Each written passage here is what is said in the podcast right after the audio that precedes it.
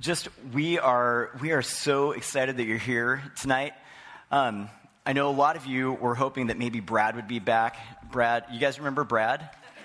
Yeah, he uh, he's. I, some of you have been watching over the last several weeks. He's been posting pictures on Facebook of his travels, and um, he he and Donna have been having an amazing time, and he's been extremely busy. And I want to show you a little progression of Brad over the last few weeks, because you may be shocked. So I'm gonna. We have a picture of Brad here, beginning of his trip. Notice the smooth baby bottom, smooth face, very handsome, looking good. But then we get a few weeks into his trip. That's right. Look at that. He's kind of going lumberjack. He's got kind of the George Clooney uh, little three-day stubble thing going on.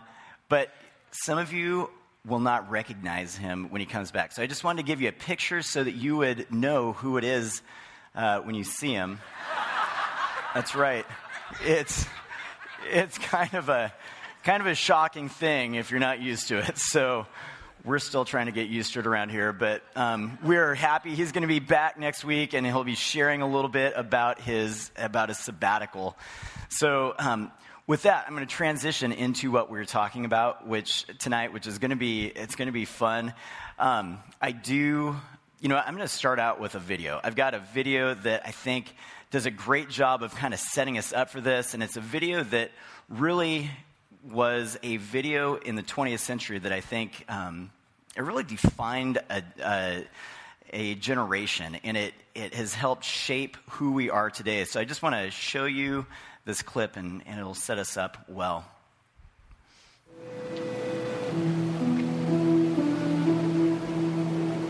Hey. Oh, Mister Miyagi, I forgot to give this back to you last night. No, no, no, you keep. Oh, thanks a lot. So, ready? Well, yeah, I guess so. Your son must talk. Walk on the road. Hmm? Walk right side, safe. Walk left side, safe. Walk middle. Sooner or later, get the squish, just like grape. Here, karate, same thing. Either you karate do yes, or karate do no. You karate do guess so, just like grape. Understand? Yeah, I understand. Now ready? Yeah, I'm ready. Yes. Let's make sacred pact. I promise teach karate. That's my part. You promise learn. I say you do. No question. That's your part. Deal. Steal. Yes. First wash all the car, then wax. Wax. But why do I have to wash all the car? Remember, deal. No question. Yeah, but I... Right. Wax on, right hand. Wax off, left hand. Wax on, wax off. Breathe in through nose, out the mouth. Wax on, wax off. Don't forget to breathe. Very important. Wax on, wax off. Wax on, wax off. Hey, where these cars come from? Wax on. Detroit. Wax off.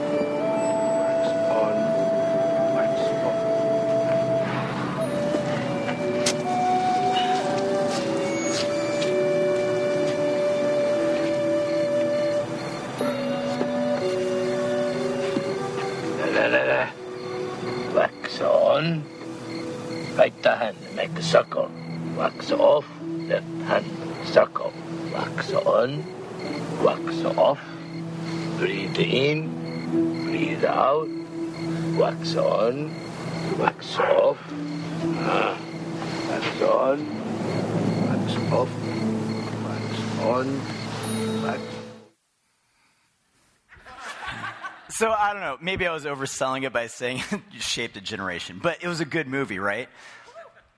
Have you guys ever felt like that, where you kind of, you get sucked into something? You, before you even know really what's happening, all of a sudden you're like, wait a minute, that's not really what I signed up for. You know, that's, how did, how did I get here? And I had this experience a few months ago, actually this year. Um, my oldest son, Nate, has been playing lacrosse for the past three years or so. And, you know, starting out, I had no idea anything about lacrosse. Did not understand the rules, didn't understand the customs and the goofy things that you're allowed to do this, but not that. And it just, it didn't make any sense. And after a couple of years of watching it, I still didn't understand any of it. It was completely a mystery to me. This year, all three of my boys decided they wanted to play lacrosse. So we got them all into lacrosse, and about January, they started practicing. And within a, a few days, the coach uh, asked, one of one of my son's coaches asked if a parent would be willing to come to practice one day a week on Fridays because the assistant coach could make it. And I thought, you know what, that's my day off, and I love coaching, and it'll give me a chance to hang out with my kids. So yeah, I'll, I'll do that. And, you know, I explained, I don't know anything. And the coach is like, don't worry. You just, I'm going to stick you with a bunch of kids. And you just, you know, you just do what I tell you. Just, you follow along. You don't have to understand. And I didn't, I didn't understand it. You know, the whole practice thing didn't make any sense to me. Um, but I, I went ahead and did that. And then within a few, you know, three or four weeks, they started having their preseason games, and the coach said, hey, you know what, since you're at the games, would you mind just standing on the sidelines and holding my clipboard for me?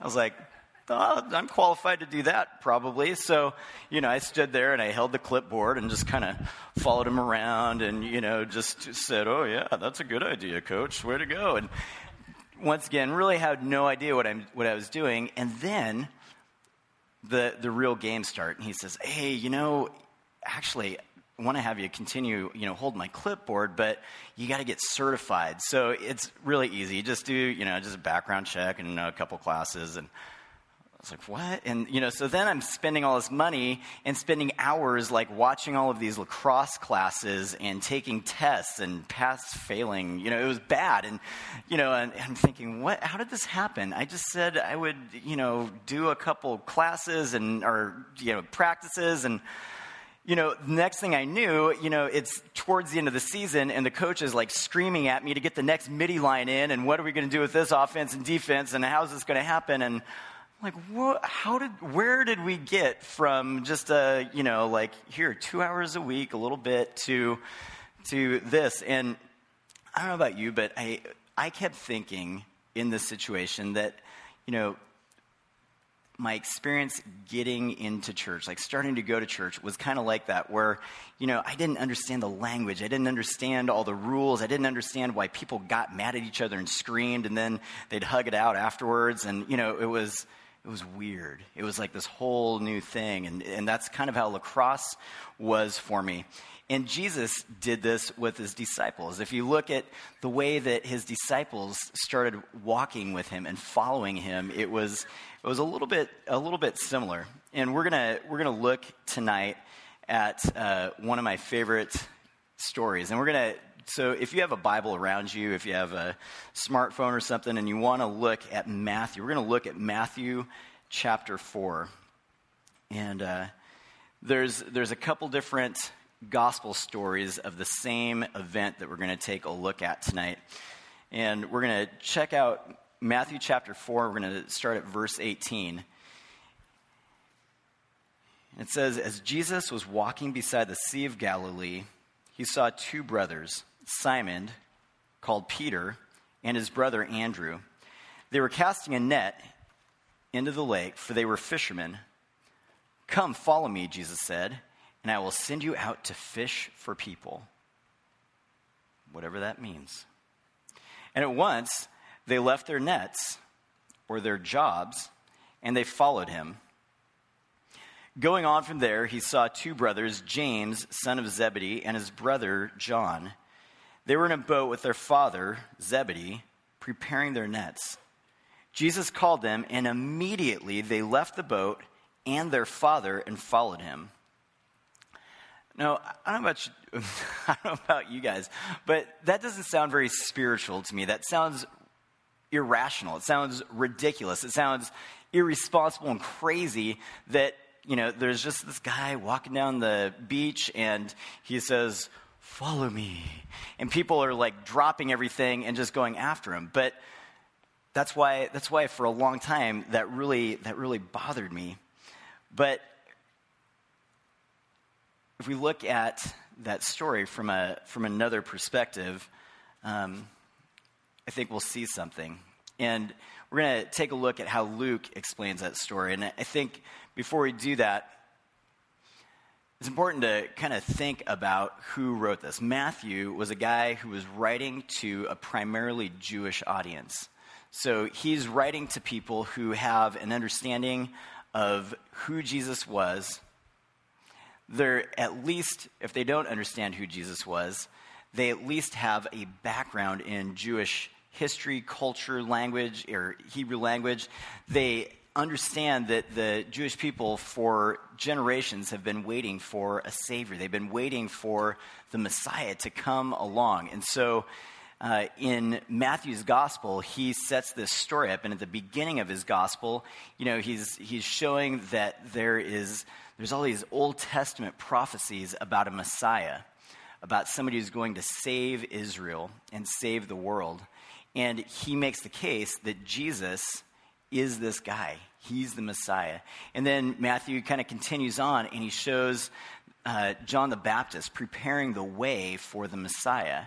And once again, shows that Jesus is this guy. And so for Matthew, he paints this picture in his gospel that shows who Jesus is. And then, once again, he's talking primarily to Jewish people. And so when he gets to the part about these guys, these Jewish guys coming across Jesus, it's kind of a kind of a no-brainer. People understand the, the weight and the gravity of running into the Messiah on the beach where they would just drop everything and follow him. Luke, on the other hand, was was writing to people who were a lot more like us. They didn't have this Jewish heritage, and they really didn't understand everything that was going on. And Luke, being who he was, wrote a lot more detail. He he gave a lot more, um, filled in the gaps a lot more. And um, you'll notice, it, we're going to look at Luke chapter five, you know, that his his rendition of this account doesn't start with, um, with some guys cleaning their nets. It starts with Jesus teaching. So five verse one in Luke says, "One day as Jesus was standing by the lake of Gennesaret, the people were crowding around him and listening to the word of God. He saw at the water's edge two boats left there by fishermen who were washing their nets." And pausing for just a second there, a lot of you guys know this. The the fishermen would go out late at night and they would fish all night because that was when the fish would come up to the surface of the lake. And, you know, these guys have been doing it for generations and they knew where to go in the lake, just like, you know, people who fish around here know the good good spots to go. So they would go and they would fish at night, and then they would fish until daylight, and then that was kind of the end of their work day as far as the fishing. But then they had to get to work mending their nets. So they would they would haul their nets and spread them out on the beach, and they would start fixing any holes or snags or knots that they had. They would clean out all the seaweed and beer cans and everything, and, you know, just make sure that their nets were ready to go. Then they would they would put them up and, and dry them out, wait for them to dry, then they'd fold them up, put them back in their boat, and get ready for work for the next day. So the whole time they're going through this process of mending and cleaning and drying and folding, Jesus is sitting on the beach talking to a crowd of people. And eventually this crowd seems to be encroaching on Jesus and, you know, kind of pushing him closer and closer to the water. So he says to Peter, "Hey, can I get in your boat?" And when we look in verse three, it says, he, Jesus, got into one of the boats, the one belonging to Simon, and asked him to put out a little from shore. Then he sat down and taught the people from the boat. When he had finished speaking, he said to Simon, "Put out into deep water and let down the nets for a catch. Simon answered, Master, we've worked hard all night and haven't caught anything. But because you say so, I will let down the nets. And my guess is when I read that, I think Peter's probably feeling a little like the Karate Kid there in that scene where, you know, he's he says, yeah, I'll fall. Yeah, that's great. Okay, let's do that. And then he starts doing this thing. He's like, wait, wait, wait. What does this have to do with what I already agreed to? Or like me on the lacrosse field, you know, saying, all right, I'll do that. And then all of a sudden it's progressing along further than I anticipated.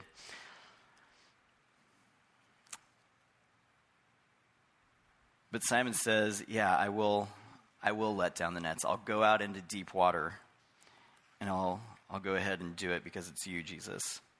So in verse six, it says, when they had done so, they caught such a large number of fish that their nets began to break. So they signaled their partners in the other boat to come and help them, and they came and filled both boats so full that they began to sink.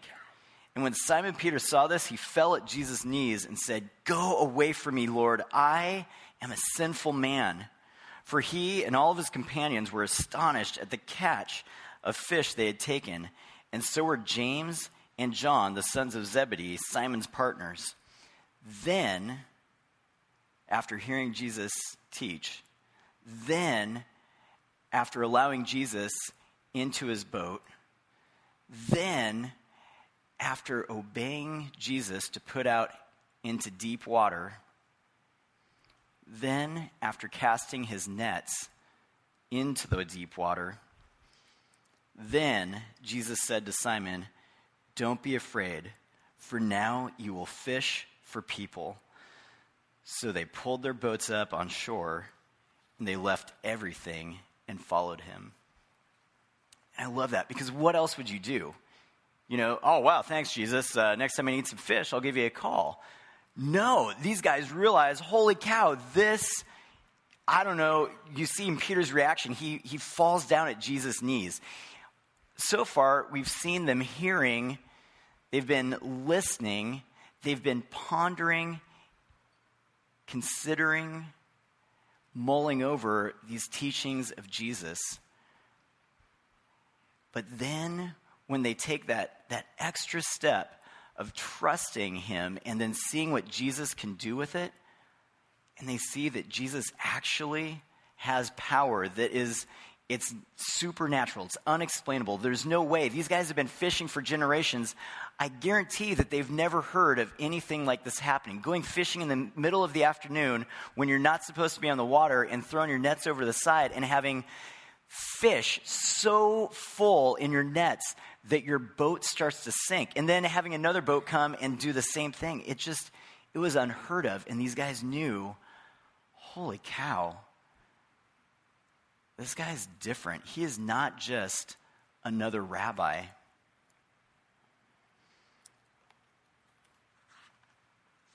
That's a, it's a different spin on the story than Matthew gives us.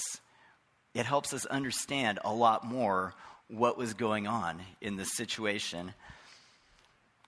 But these guys start out by listening and learning. They're listening to Jesus teach.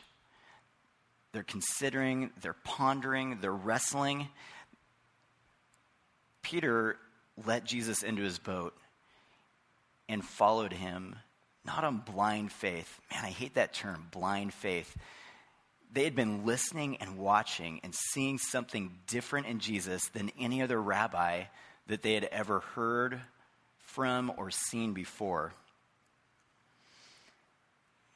I don't know if you've ever had that sense, but I know sometimes I get that sense that God is nudging me. He's pushing me. He's calling me to something that I'm not comfortable with, that's outside of my comfort zone. And I'm sure that's what Peter was feeling. He was feeling like, ah, you know, this guy's, he's just, he's pushing. You know, it, what he's asking me to do does not make sense. And I think if you put yourself in Peter's place, it would have been completely reasonable and completely expected that when Jesus asked him to do these things, he would have said, oh, Jesus, I've been up all night. I've been working hard. I've been, you know, throwing nets and hauling nets and throwing nets and hauling nets and mending nets. And I'm tired. I would love to, but you know what? I got to get home because I got to work tomorrow. It would have been reasonable if he had said, Jesus, I would love to do that, but you're a carpenter. I'm a fisherman. I've been doing this a long time. My family's been doing this a long time. What you're asking me to do makes no sense. It's crazy.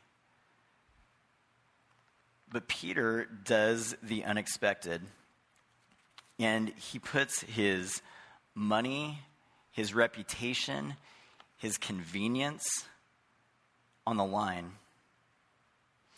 You got to remember, too, that Peter at this point didn't know who Jesus was. I mean, he'd probably heard about Jesus, and he has been listening to his teaching, but he didn't know that Jesus is the King of Kings, the Lord of Lords. He didn't know he was the Messiah that everybody had been waiting for.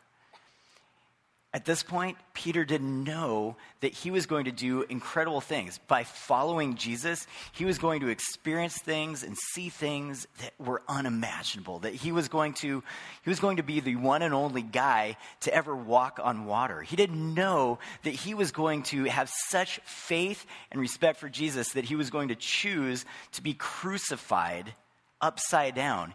He didn't know that he was going to actually have his own basilica in Italy. He didn't know what a basilica was, just like you don't. But that's crazy. Like, he didn't know any of these things. But he he said, you know what? There's something about this, and I'm going to go with it. I'm going to trust Jesus enough to take these little steps. And God does something amazing. As Peter's faith intersects with Jesus' faithfulness, we see amazing things start to happen. And for some of you, you're sitting here today, maybe you're new to Lakeside, maybe it's the first time you've been here, or you've been coming for a few weeks, and you are, you're just kind of doing your thing, you're keeping your head down, trying not to be noticed, and you're listening and you're learning. And you know what? That's okay. Love to have you here and love to have you listening and learning, just hanging out and absorbing. That's good. Man, that is that is awesome. And no pressure or guilt that you need to, you know, do anything else for right now. That's okay. But I guarantee that there is going to be a nudge. There is going to be a time when God is saying, hey, take a step. Trust me. Just, just really test me. Test me. We have we have all kinds of opportunities for people wherever they're at. And if you're that person who is just kind of coming and checking things out, you don't believe, you don't know if you believe, you're just you're just listening. You're just kind of hanging back, you're a spectator. That's okay. We have, you know, Mike announced a few things that are coming up that are great, easy steps. A men's breakfast, no-brainer. You get to hear a guy who's, you know, telling his war stories from Afghanistan and what God has done in him and through him and to the people around him. That's awesome. You know, helping out with Blitz, being involved in that parenting group, you know, those are things that are fantastic, relatively easy, painless steps to do if you are hanging the, out there on the beach. And Jesus says, hey, can I get in your boat? And for some of you, Jesus has been in your boat for a long time, and you are uh, you're cruising along, and you know things are happy. And there may even have been times in your life where you've pushed out to deeper water with Jesus, and maybe you've kind of drifted back into shore. And you know what? There are just countless opportunities, and man, I can think of a thousand. There's a couple things. Uh, we've got a series that we're doing this fall in September and October. It's it's the text series, and we are going to be just diving into the Bible and looking at why the Bible was written, who was it written by, when was it written, what you know, how do you read it, how do you interpret it, how do you apply it to your life. It's going to be a great series, and our goal for that series is we want to get every single person in this room into a small group for about five weeks. For some of you, that's like, oh yeah, this is great. Put me in. For others of you, that is scary. That's intimidating. You don't even like people. But that's okay. That's okay. You can come and just put your head down, and you can just, you can listen and learn. You can just be in that absorbing stage. And, you know, for some of you, that that is just the listening and learning is going to be a challenge. That's a big step. Others of you, you've been in Bible studies for years, for your whole life. Your Bible trivia knowledge is huge, and it's crazy. But the other thing that that uh, Jesus was calling his his disciples here to do was oh, to be fishers of men, right? He was calling them to be fishers of men, to, just like he said with the Great Commission, I want you guys to go out. I want you to baptize people. I want you to teach people. I don't want you, he's not calling them to be attenders of church. He's not calling them to be great Bible trivia people. He's not calling them to be really moral and, no, he's calling them to fish for men, to teach people about Jesus. This is an opportunity for you if you've just been hanging back, you know, having somebody else put the spoon in your mouth with Scripture to begin to feed other people. And really, it's going to be pretty low-key because it's going to be a facilitating role. So really, you're you're barely even leading. You're just you're really just kind of hosting, and and you are the facilitator for that group. That's that's an easy thing. There are um, there's things. Oh, this is a biggie for me. Here's a little nudge. I was thinking about this, and this was an an actual literal thought that I had. I was sitting right up there at the front, probably two or three weeks ago, and church got out, and we started walking out, and I didn't stay up here and talk or anything. I just went right out in the lobby. By the time I got into the lobby, there were about fifteen people left, and I had two thoughts. One was, where the heck did everybody go? The second thought was, if there's ever a fire, we're all safe, because you know how to get the heck out of here like nobody's business. Are you kidding me? Stick around for ten minutes, fifteen minutes after church and talk to somebody. And I know that's crazy. It's crazy, huh?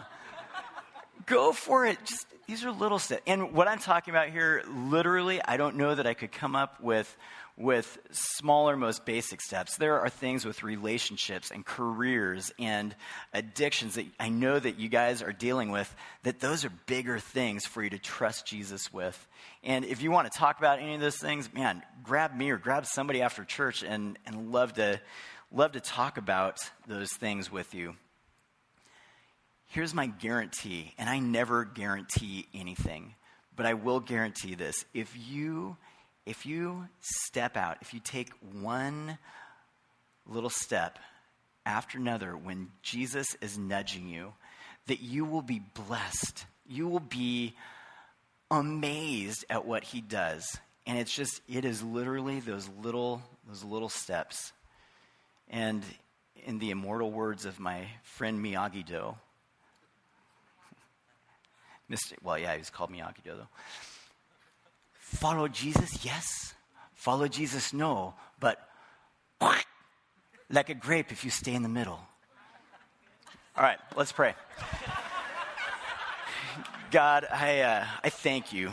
Lord, you're good. You are faithful. And Jesus, you love us. God, your desire is that we have the absolute best. And God, you give us so many opportunities. You, you nudge us along. And so often we come up with excuses. God, we think about ourselves. We think about what we can do under our own power, Lord. And when we allow you to tell us where to drop the nets and when to drop the nets, God, you will do miraculous things. Father, I pray that at Lakeside we would be a church of people who trust you, who follow you, who are willing to take that, that uncomfortable, that inconvenient step to allow you to work. God, you are good, and we love you and pray these things in Jesus' name. Amen.